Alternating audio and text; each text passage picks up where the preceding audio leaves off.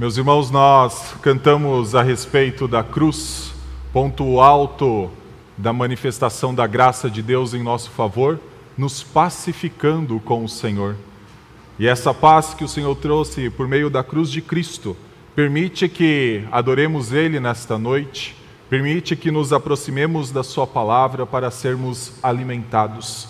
E pensando nisso, eu convido os irmãos a abrirem suas Bíblias em Êxodo, capítulo 29, a partir do versículo 43, a partir do versículo 38, Êxodo 29, a partir do versículo 38.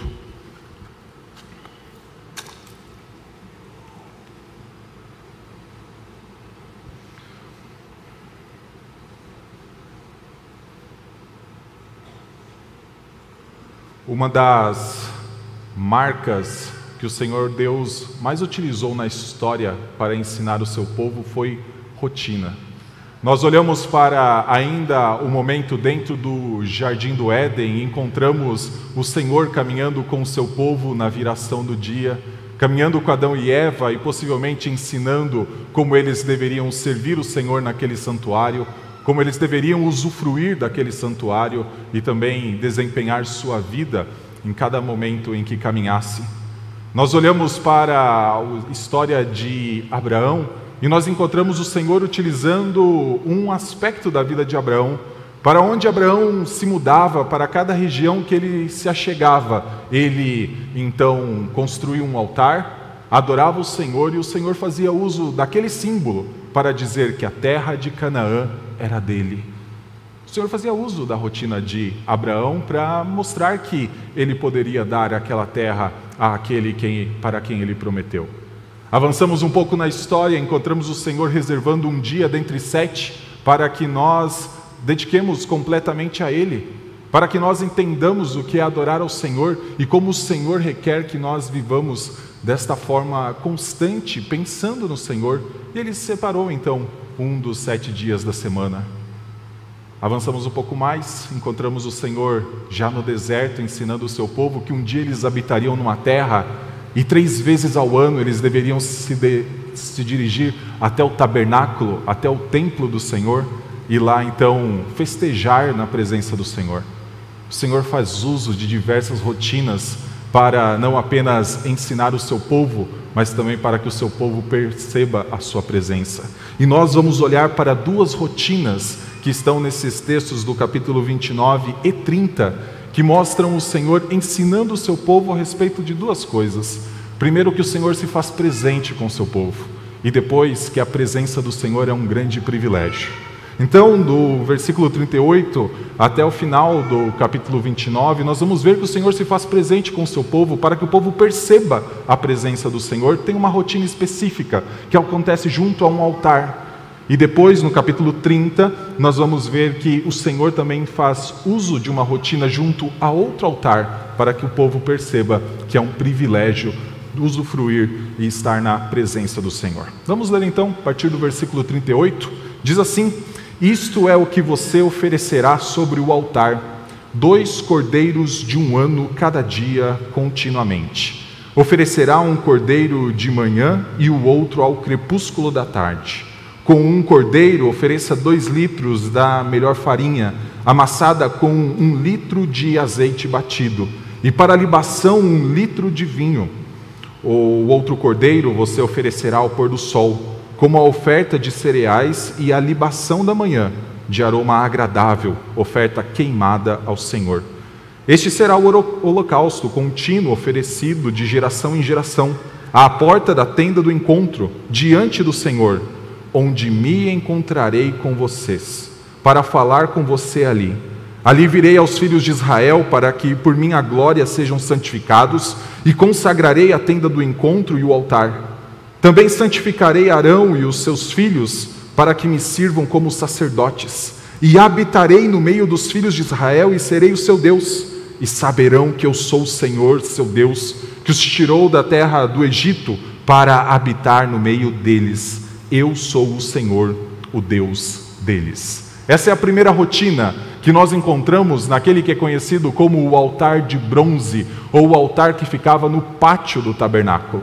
No capítulo 30, nós encontramos uma segunda rotina, e nós vamos ler ela agora. Olha o versículo 1. Faça também um altar para queimar incenso, faça-o de madeira de acácia, será quadrado, tendo 45 centímetros de comprimento e 45 de largura. A altura será de 90 centímetros, os chifres formarão uma só peça com ele. Revista-o de ouro puro, a parte superior, as paredes ao redor e os chifres. Ponha também um remate de ouro ao redor. Faça também duas argolas de ouro e coloque-as debaixo do remate. Coloque-as de ambos os lados. Por essas argolas serão passados os cabos quando o altar for transportado. Faça esses cabos de madeira de acácia, revestindo-os de ouro. Ponha o altar em frente do véu que está diante da arca do testemunho, diante do propiciatório que está sobre o testemunho, onde me encontrarei com você. Arão queimará o incenso aromático sobre o altar cada manhã. Quando preparar as lâmpadas, o queimará. Quando ao crepúsculo da tarde acender as lâmpadas, o queimará. Será incenso contínuo diante do Senhor, de geração em geração. Não ofereça incenso estranho sobre esse altar, nem holocausto, nem ofertas de cereais. Também não ofereçam libações sobre ele. Uma vez por ano, Arão fará expiação sobre os chifres do altar com o sangue da oferta pelo pecado. Uma vez por ano fará expiação sobre ele, de geração em geração. É altar santíssimo ao Senhor. Vamos orar? Senhor Deus, teu povo se congrega mais uma vez, usufruindo do privilégio que é adorar ao Senhor. E o Senhor não apenas nos chama ao serviço de adoração, mas o Senhor também nos proporciona alimento, ó Pai, cada vez que nós nos reunimos. Obrigado, ó Pai, por tamanha bênção, obrigado por tamanho privilégio. Ajuda, ó Pai, nessa noite que compreendamos Sua palavra, para que ela domine muito além de nossas mentes, alcançando nosso coração, alcançando nossas mãos, para que cada aspecto da nossa vida seja vivido em acordo com a Sua vontade e para a Sua glória. No nome santo de Cristo, amém. Meus irmãos, primeiro domingo de dezembro é hoje. E talvez você já há alguns dias, ou talvez a partir dos próximos dias, começará a se preocupar com algumas questões que chegam em janeiro, como talvez o pagamento de IPVA, ou talvez a organização das férias, ou a organização da rotina escolar dos filhos. E nós nos aproximamos do final do ano e geralmente somos envolvidos em reuniões de planejamento na empresa, na igreja, começamos a desenhar calendários, começamos a olhar para como serão os próximos dias.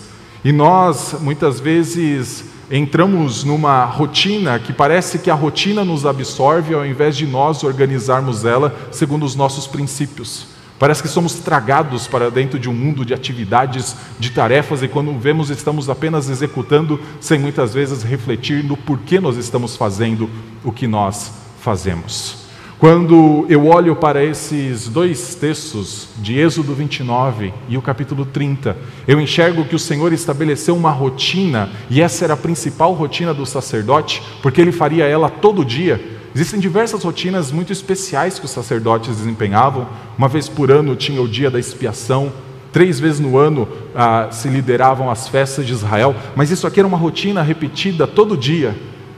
E por mais que essas rotinas que estão descritas nesses dois trechos das Escrituras pareçam ser automáticas, elas são carregadas de significado. E o significado que o texto escrito por Moisés nos traz é que o Senhor habita com o seu povo, e o fato do Senhor habitar com o seu povo é um grande privilégio. Esses são dois altares. Nós lemos na liturgia dessa noite que nós encontramos os teus altares. Muitas vezes pensamos que no templo há apenas um altar, ou no tabernáculo existia apenas um altar, mas a Bíblia descreve dois altares. Um altar que ficava do lado de fora do tabernáculo, no pátio, e um altar já dentro da tenda, no lugar chamado de Santo Lugar. E esses dois altares eram sincronizados com duas rotinas que se repetiam diariamente, desempenhadas pelos sacerdotes. E essas rotinas não deveriam ser feitas no automático, Essas rotinas não deveriam ser feitas de qualquer forma, mas elas eram carregadas do significado que nós vamos ver nessa noite. Em primeiro lugar, eu queria olhar para o altar que está fora. Primeiro, pense rapidamente que o tabernáculo era dividido em três compartimentos, ou em três cômodos, vamos dizer assim. Primeiro tinha o pátio externo, onde se encontrava este altar e uma pia em que os sacerdotes se lavavam. E quando se adentrava a tenda, tinha então o altar que nós encontramos no capítulo 30. Do lado esquerdo, a mesa da proposição, e do direito, o candelabro. E mais à frente, num terceiro cômodo muito mais restrito, estava a Arca da Aliança e o propiciatório. Toda essa rotina tinha a ideia de comunicar. O sacerdote que começava passando pelo primeiro altar, passaria depois pela pia, entraria no santo lugar e uma vez por ano apenas no Santo dos Santos. E esse altar de bronze que está localizado fora do tabernáculo, ele tem um aspecto principal de ser lugar onde o sacrifício era oferecido e queimado. Nós encontramos isso no versículo 38, olha o que diz aí. Isto é o que você oferecerá sobre o altar, 2 cordeiros de 1 ano, cada dia, continuamente. Oferecerá um cordeiro de manhã e o outro ao crepúsculo da tarde. Com um cordeiro ofereça 2 litros da melhor farinha amassada, com 1 litro de azeite batido e para libação 1 litro de vinho. O outro cordeiro você oferecerá ao pôr do sol como a oferta de cereais e a libação da manhã, de aroma agradável, oferta queimada ao Senhor. Então, esse primeiro altar, construído de bronze, muito maior que o segundo altar, era o lugar de se oferecer o sacrifício, de oferecer essa oferta queimada. Apenas para nós entendermos, essa rotina ela não era desempenhada por qualquer um, mas uma pessoa que foi designada para isso. Todo esse momento que seria executado de manhã e à tarde, todos os dias, continuamente, não foi entregue a qualquer pessoa, mas a um grupo de pessoas que deveria executar isso da maneira como o próprio Senhor desenhou. E para essa rotina que seria desempenhada nesse altar e depois no segundo altar, o Senhor escolheu pessoas específicas e preparou elas para isso. Volte alguns versículos até o versículo 4, e nós vamos encontrar que as pessoas que serviriam tanto no altar de fora quanto no altar de dentro precisavam ser purificadas primeiro. O versículo 4 diz: então você fará com que Arão e seus filhos se aproximem à porta da tenda do encontro e mandará que se lavem com água. Então primeiro tem um ritual de consagração que passava pela ideia da purificação, do se lavar com água.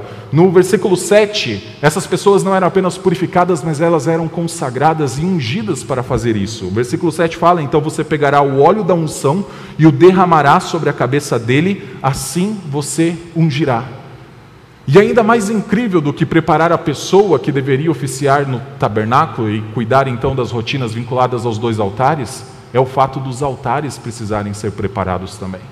Apesar de ser de madeira, apesar de ser coberto com ouro, o outro de fora ser de bronze, eles também precisavam ser consagrados ao serviço do Senhor. E por que precisavam ser consagrados ao serviço do Senhor?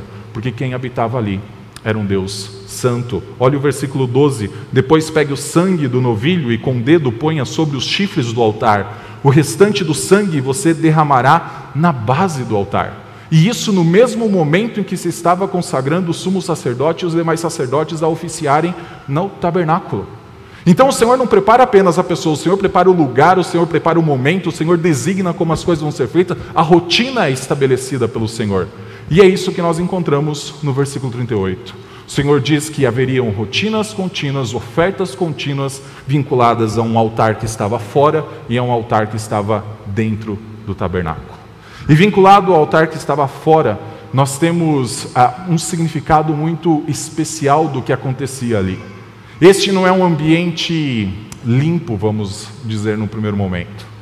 É o lugar de fora, é de terra batida, é um lugar de sacrifício, de sangue, de pele de animal sendo tiradas, de gordura sendo separada do restante da carne, de fumaça, de cheiro de carne queimada, de suor daqueles que estão limpando os animais, daqueles que estão fazendo todo o ritual. Este é o olhar que nós enxergamos fora. E há um significado em tudo isso.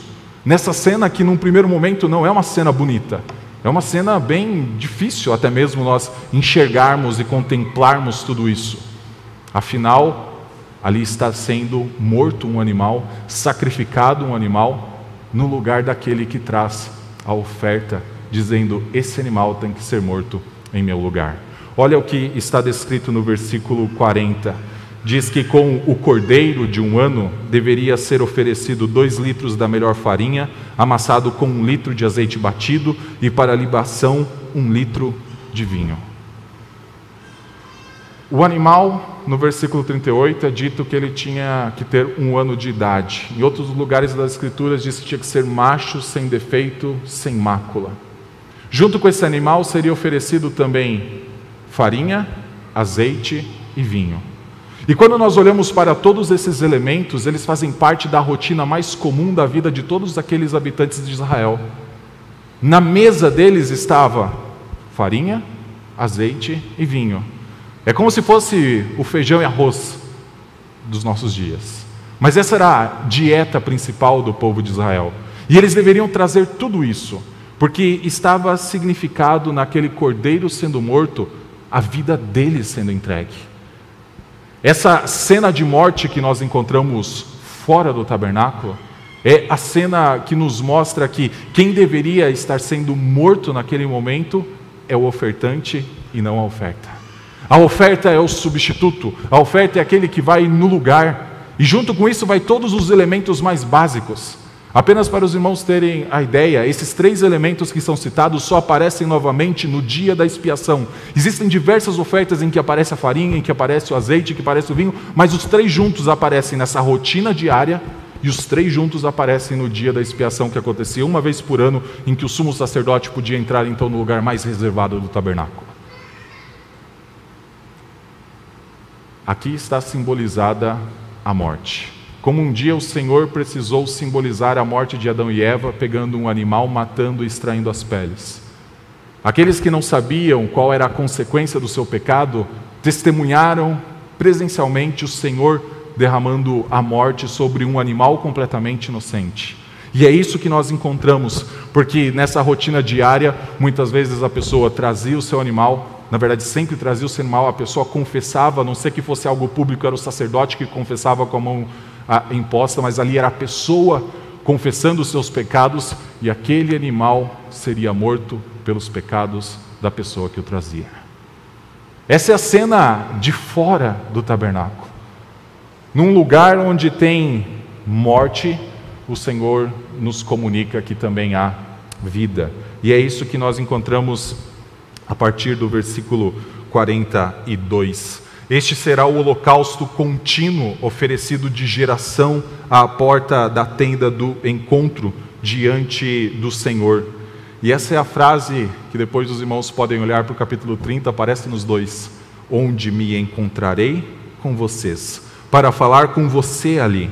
Ali virei aos filhos de Israel, para que por minha glória sejam santificados, e consagrarei a tenda do encontro e o altar. Também santificarei Arão e os seus filhos, para que me sirvam como sacerdotes, e habitarei no meio dos filhos de Israel, e serei seu Deus, e saberão que eu sou o Senhor, seu Deus, que os tirou da terra do Egito, para habitar no meio deles. Eu sou o Senhor, seu Deus.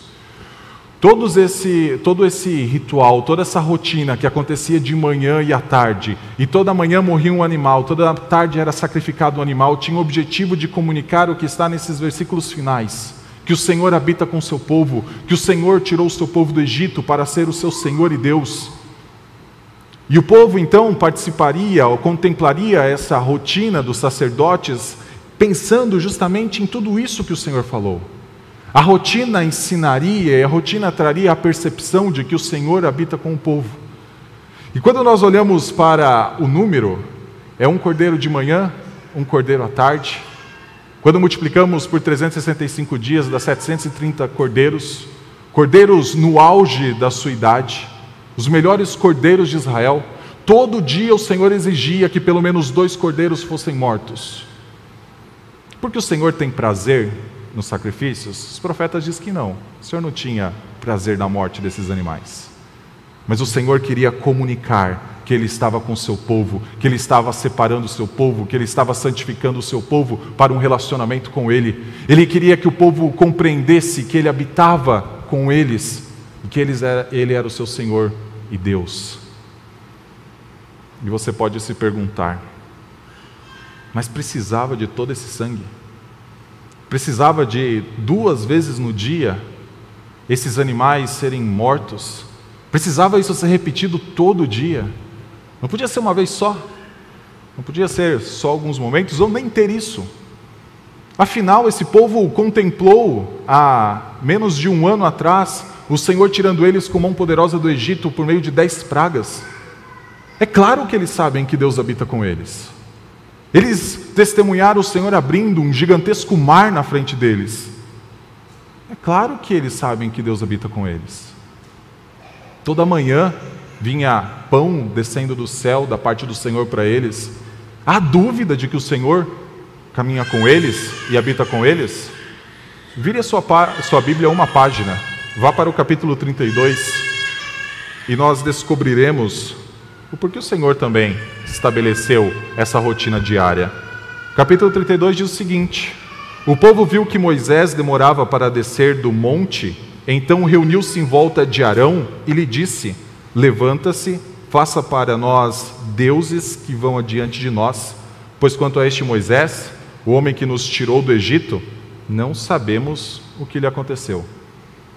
Meus irmãos, não tinham se passado nem 40 dias ainda. Aqui, na verdade, tínhamos passado os 40 dias que Moisés estava no monte recebendo a lei, recebendo essa instrução da rotina.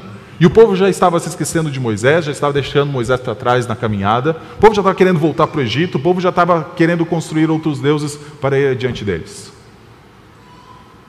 Precisava de tudo aquilo? Meus irmãos, talvez uma das lições que nós extraímos dessa primeira parte é que nós nos esquecemos muito rápido. A rotina do nosso dia a dia atrai nossa atenção para diversas coisas que muitas vezes nos levam para longe do Senhor. Nós muitas vezes esquecemos das coisas muito rápido. O Senhor nos chama a pedir na oração do Pai Nosso para um pão de cada dia, ou seja, uma oração que poderia ser feita todo dia. Porque nós temos a tendência de esquecer até mesmo que o pão e aquilo que nós comemos, aquilo que nós bebemos, vem do próprio Senhor. A rotina tinha o objetivo do povo ter em mente que o Senhor estava ali. E mais do que isso, experimentar a presença, porque o Senhor fala: ali eu me encontrarei com vocês. O Senhor permitia então que o seu sumo sacerdote contemplasse ele numa coluna de fumaça, aquela coluna que também os guiou pelo deserto durante 40 anos. Rotina, neste caso, está ensinando que o Senhor é presente com a vida do seu povo. No segundo momento, capítulo 30, nós encontramos que essa rotina que acontecia agora dentro do tabernáculo, num outro altar, um altar chamado de altar de ouro, ou altar do incenso, comunicava que a presença também era um grande privilégio. Lá atrás, a presença só se estabeleceu porque uma vítima inocente foi morta no lugar do ofertante.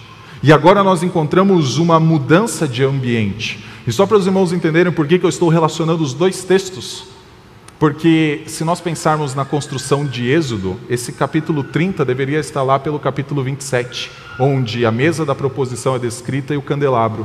Mas reservou-se falar do altar de bronze que está no mesmo lugar depois do altar de ouro que está no mesmo lugar depois do altar de bronze.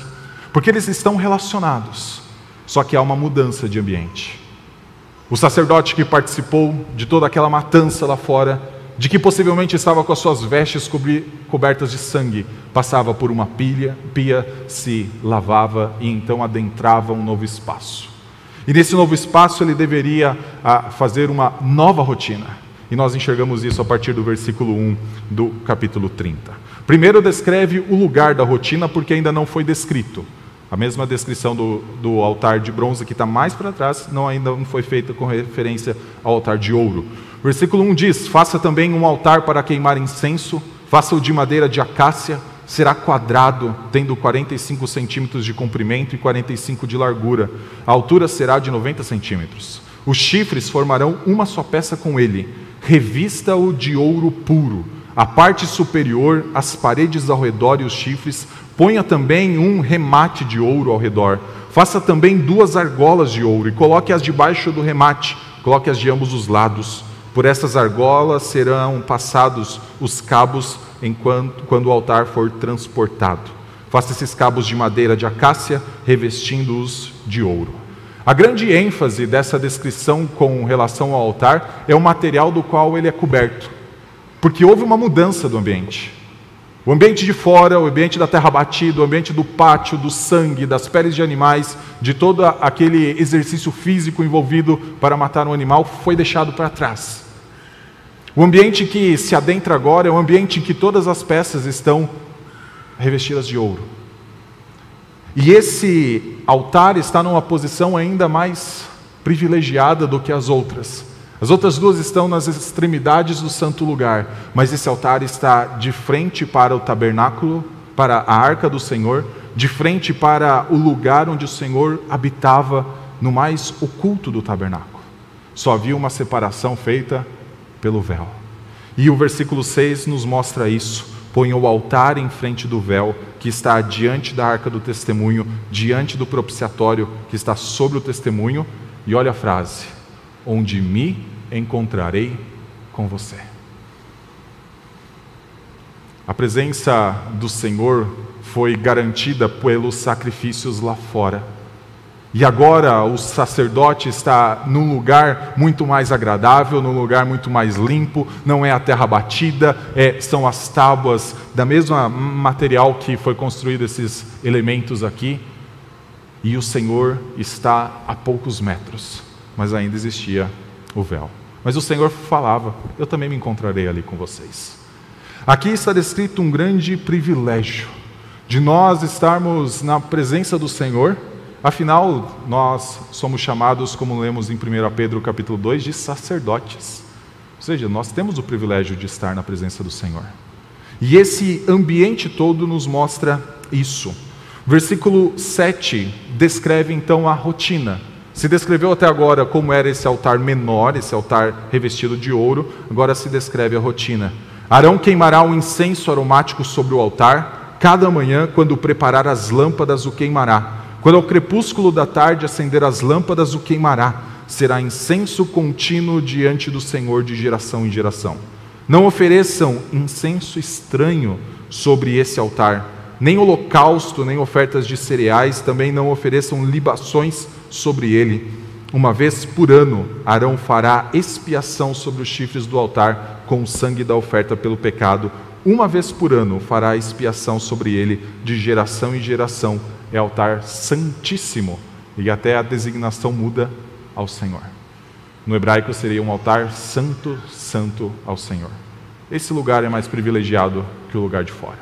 E há um lugar ainda mais privilegiado, que é o Santo do Santo. Meus irmãos, quando a gente olha para toda essa descrição envolvendo esse altar que está nesse lugar mais privilegiado, nós encontramos que esse altar poderia ser dedicado a apenas uma coisa: a acender um incenso na presença do Senhor. Nós estamos acostumados com incensos que são uma espécie de vareta com material então na ponta que se acende, então sobe a fumaça, sobe o aroma do incenso. No Antigo Testamento, esse incenso que nós temos descrito, os irmãos podem avançar um pouco, lá para o versículo 34 encontrarão os ingredientes envolvidos. Possivelmente era um pó em que a pessoa, o sacerdote então trazia fogo. E esse é um dos links com o altar de fora. O fogo vinha daquele altar externo para então ser colocado sobre esse incenso. E então esse incenso seria queimado e o aroma suave e agradável subiria à presença do Senhor. E o versículo 9 fala que não poderia ser oferecido incenso estranho. E isso era tão sério que nós temos uma descrição muito provável do que foi a oferta de um incenso estranho no relato de Nadab e Abiú, que ofereceram lá a ideia de fogo estranho. O incenso possivelmente foi o mesmo, mas o fogo não veio lá daquele altar de fora. Então eles foram fulminados pelo Senhor, os irmãos encontram isso em Levítico capítulo 10. Para nós cristãos, e aqui fica a lição dessa parte, nós enxergamos o incenso sempre com a descrição de que são comparados com nossas orações. E se tem um privilégio que nós, como cristãos, temos, é de orar ao Senhor. E se tem algo que talvez nós negligenciamos muito em nossa caminhada, é orar ao Senhor. Lá atrás precisou ser derramado sangue sobre um altar externo. Foi dado acesso a um altar interno, onde então se oferecia esse incenso ao Senhor. E quando os irmãos lembram da história de Zacarias, Isabel, a pai de João Batista, diz que Zacarias uma vez no seu turno foi oferecer esse incenso e foi lá que apareceu o anjo Gabriel a ele, comunicando que eles teriam um filho. Possivelmente, dentre as orações de Zacarias naquele momento, estava o pedido por um filho. E nós muitas vezes não usamos desse privilégio. Nós muitas vezes na nossa rotina corrida, rotina tragada por todas as atividades de nossos trabalhos, das outros afazeres que temos em nossa vida, muitas vezes nos esquecemos de dedicar esse tempo ao Senhor. Esses dois altares, eles são ligados por três elementos pelo menos, eu quero destacar um deles. Dois elementos que se envolvem nos dois altares. O primeiro é o fogo que sai de um para acender o incenso no outro. O outro elemento que está envolvido nesses dois altares é que o sangue lá de fora, uma vez por ano, também era usado para a dedicação do altar de dentro. Mas existe um outro elemento que muitas vezes passa um pouco despercebido na nossa leitura. Terminava um ritual e se começava o outro. Terminava-se uma rotina e se começava outra. No mesmo momento, na manhã e no crepúsculo da tarde. Nós olhamos para o capítulo 29 e nós encontramos que ali haveria uma oferta queimada ao Senhor, ou então, em algumas versões, uma oferta de manjares. E isso deveria ser no período da tarde. E nós não conseguimos muitas vezes precisar em que momento da tarde acontece isso. Em algumas Bíblias aparece no crepúsculo da tarde, em algumas aparece no final da tarde ou já na virada para a noite. E às vezes a gente fica com a dúvida de que momento exato é isso. Para tentar responder essa pergunta, abra sua Bíblia no primeiro livro dos Reis, capítulo 18.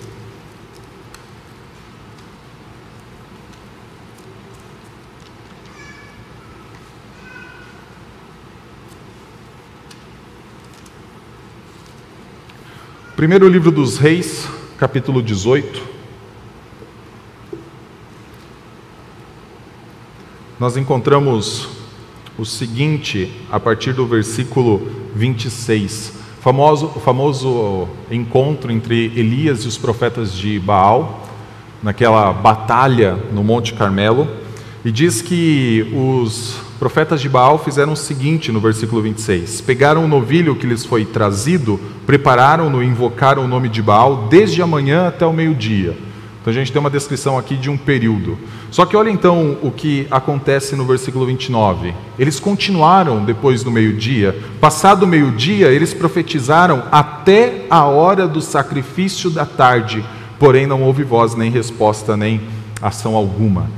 Então os profetas de Baal começaram na manhã a oferecer as suas preces a esse Deus morto e foram até a hora do sacrifício, que é o sacrifício lá de Êxodo 29. Mas agora imagina o local em que essas pessoas estão. Eles estão sobre um monte, numa região remota de Israel, sobre o Monte Carmelo. Eles precisam fazer todo esse ritual, que depois a gente vê Elias na hora do sacrifício fazendo o seu ritual, o Senhor mandando fogo do céu. E eles precisam terminar tudo isso e voltar para uma cidade, para não ficar no meio do campo, numa época em que não tem eletricidade, à mercê de ameaças. Essa hora do sacrifício não é algo lá no finalzinho do dia, 5h30, 6 horas da tarde. Ela precisa ser um pouquinho antes. Para todos os estudiosos, essa hora do sacrifício são às 3 horas da tarde. E o primeiro sacrifício acontecia às 9 horas da manhã. Tudo o que acontecia nessa rotina do Antigo Testamento tinha um objetivo: nos mostrar de todos os aspectos, se a gente pudesse dizer isso, de todos os momentos da história do Senhor, o mais programado, o mais planejado, o que ele dedicou o maior tempo e estabeleceu exatamente o momento, seria este período das 3 horas da manhã das 9 horas da manhã até as 3 horas da tarde. Abra sua Bíblia em Marcos capítulo 15.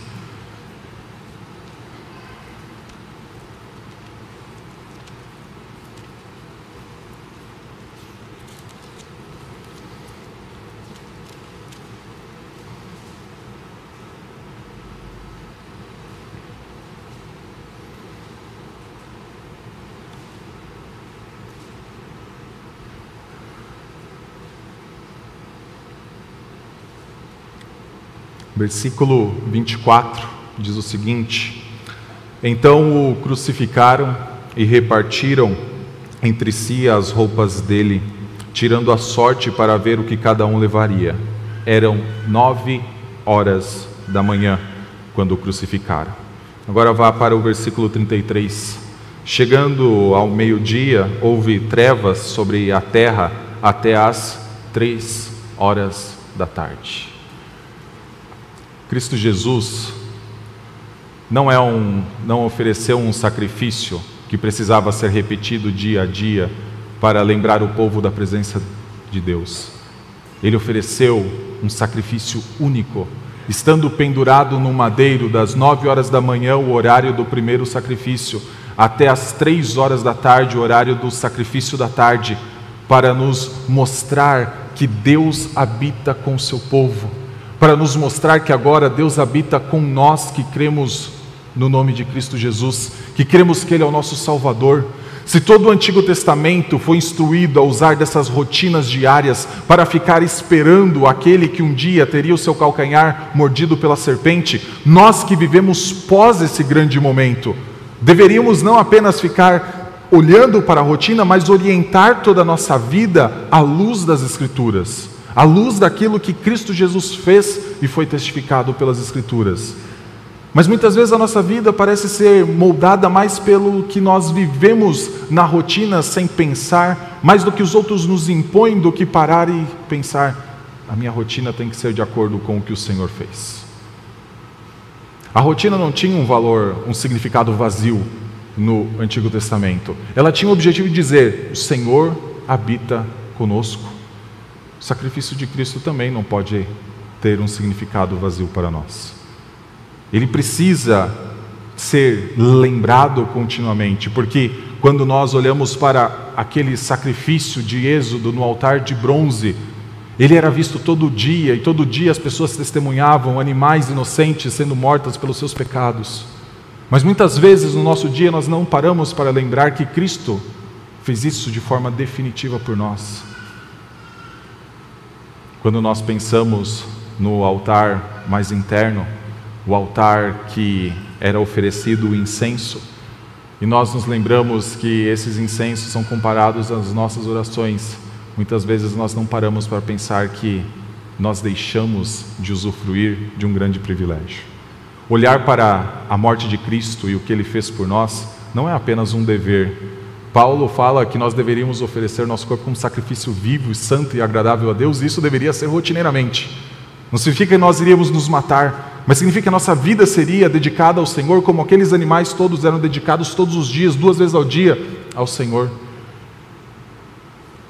Isso tudo é um dever, mas existe um prazer, existe um deleite, existe um privilégio de se achegar ao trono de graça do Senhor e então nós nos derramarmos na presença dEle.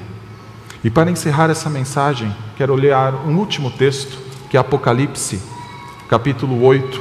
Abra aí sua Bíblia em Apocalipse, capítulo 8, para nós entendermos que aqueles 2 altares olhavam para 2 altares que são muito maiores. O altar de fora, o altar do pátio, o altar daquele lugar horrendo, cheio de sangue, com peles de animais, com gordura sendo separada da carne, com pessoas, então, se esforçando para desenvolver toda aquela rotina, todo aquele ritual. Ele aponta para o altar que nós conhecemos como cruz de Cristo Jesus. Ali foi o altar definitivo, ali foi a morte. Mas Apocalipse, capítulo 8, nos fala de um altar que é celestial, um altar que está posto à frente de Deus, e um altar onde esse mesmo incenso, como um símbolo, está presente. Olha o versículo 3. Veio outro anjo e ficou em pé junto ao altar, com um incensário de ouro. Ele foi dado muito incenso para oferecê-lo com as orações de todos os santos sobre o altar de ouro que está diante do trono. E da mão do anjo subiu à presença de Deus a fumaça do incenso com as orações dos santos. E veja a descrição: o incenso não é a oração, mas o incenso está com as orações. Meus irmãos, nossa rotina deveria ser tão repleta de orações, nossa vida deveria ser tão dedicada ao Senhor nessa disciplina espiritual da nossa vida, porque até mesmo quando nós não sabemos como orar, o Espírito Santo nos ajuda a desempenhar essa função.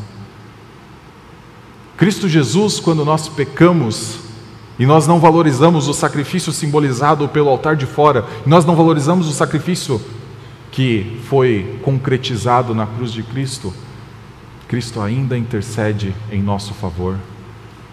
Então nós não deveríamos usar de nossas rotinas de forma leviana, mas nós deveríamos dedicá-las, orientá-las, moldá-las a tudo aquilo que Deus fez por nós. Isso é tanto um dever nosso, quanto também é um privilégio para nós. Vamos orar? Senhor Deus, nós somos gratos, ó Pai, pela nossa vida, somos gratos porque o Senhor nos instrui, o Senhor nos molda e o Senhor nos edifica pela sua palavra.